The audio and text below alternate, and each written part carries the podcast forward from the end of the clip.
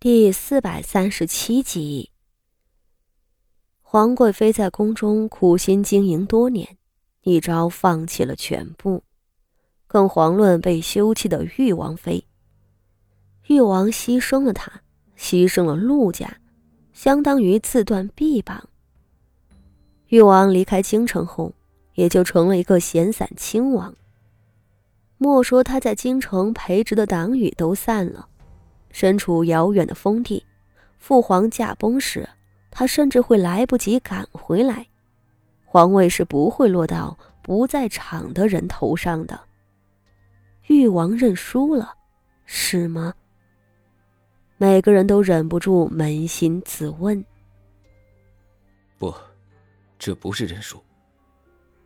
徐策缓慢地摇了摇头，朝父亲一刀，他还没有输呢。盛夏酷暑，父亲一站在后院里的慈桐树底下，两个丫鬟吃力地摇着水风车。他伸长了手臂，从最近的枝丫上掐了一朵水红色的刺桐花。怎么就没有说？他笑嘻嘻地捏着花。我记得三皇子和五皇子都是封地在外的亲王，没有人认为他们有争储的资格呀。而且裕王又被反贼所累，圣上既然对他存了疑心，将来又怎么会传位给一个有反心的皇子呢？徐策一手抓住了他手里的花，笑道：三皇子和五皇子身后没有支撑，他们不能和裕王相提并论。而且圣上并没有定下他谋反的罪名。父亲的手指一顿，是啊，谋反的大罪。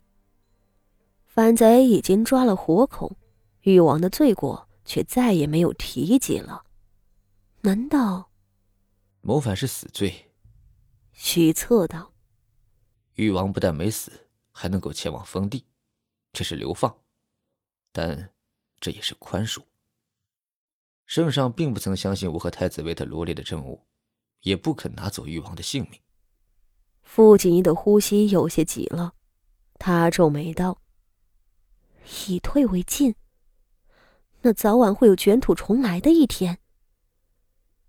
徐策没有说话了，他将手中被捏的有些破损的刺桐花粘在了傅锦衣的鬓角，笑道：这个颜色很衬你啊。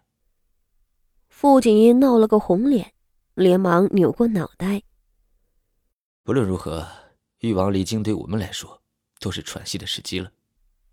徐策温和地笑着，人逢喜事精神爽，裕王的事情让他心情愉悦，言语都难得地软了下来。傅锦衣有点不习惯，偏偏徐策还可劲儿地逗他，又伸手将他额前的碎发挑到了耳后。这一月里，裕王离京，萧妃毁容，我那太子表兄可是大获全胜啊。徐策微笑道：唯一美中不足的是，皇城大乱，将你册封诰命的典礼都给耽搁了，真是罪过。好在皇后娘娘体恤，亲自传旨将册封礼定在凤坤宫内，给了你天大的脸面。傅锦衣涨红的脸顿时僵住了。这按着惯例，外命府都是在明台受封的啊。他忍不住问道：纵然皇后娘娘想要给我脸面，也不好破这个例吧。他还有一句话没有说，只有2品以上的命府才能够进宫受封，其余的都是一道旨意而已。册封本就是荣耀的象征。徐策大笑了2声，才道：哈哈哈，规矩是人定的，那所谓的惯例也是后宫掌权者的意思。在明台册封外命府，还是多年前邱皇贵妃提出的建议，说是内外有别，外命府没有资格在皇后的凤坤宫里面得到册封，实际上却是借此阻止皇后趁机拉拢命妇们。可现在九皇贵妃已经是明觉寺里面的姑子了。明觉寺里的姑子，真是成王败寇。九皇贵妃还没有走几日，皇后就急不可耐地改弦更张，就是想要向天下人宣昭她的胜利。原来是这样啊。傅锦衣点点头。日子就定在3日之后，你好生预备着。徐策最后交代他，如今可不是测正二品，是测从一品，到时候为你受保册的还是皇室贵胄，礼数万万不能出错。傅锦衣连忙应下了，心里却砰砰砰地跳起来。是啊，一转眼他就要成为从一品的诰命了。女人的诰命都是跟着夫君走的，徐策是从一品镇国大将军，那么他就会是从一品的夫人。他曾经惧怕权势，但如今他却拥有了权势。他从前以为显赫的婆家和身居高位的丈夫将会带给他的是无尽的危险，但他如今得到的正是这高位所带来的荣耀。他心里不知是什么滋味儿。上一世的记忆已经很模糊了，这一世她的丈夫是徐策。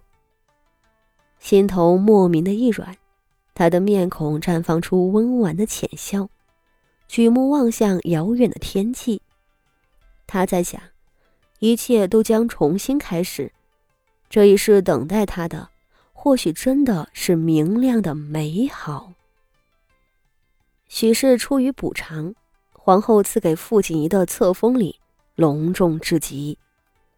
典礼的前一日，宫中执礼太监并女官们浩浩荡荡而来，将7、8个大箱子一件一件搬进徐府。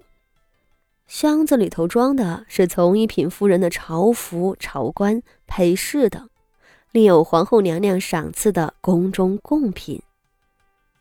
这一回的赏赐声势浩大，东西又贵重，自然惹眼。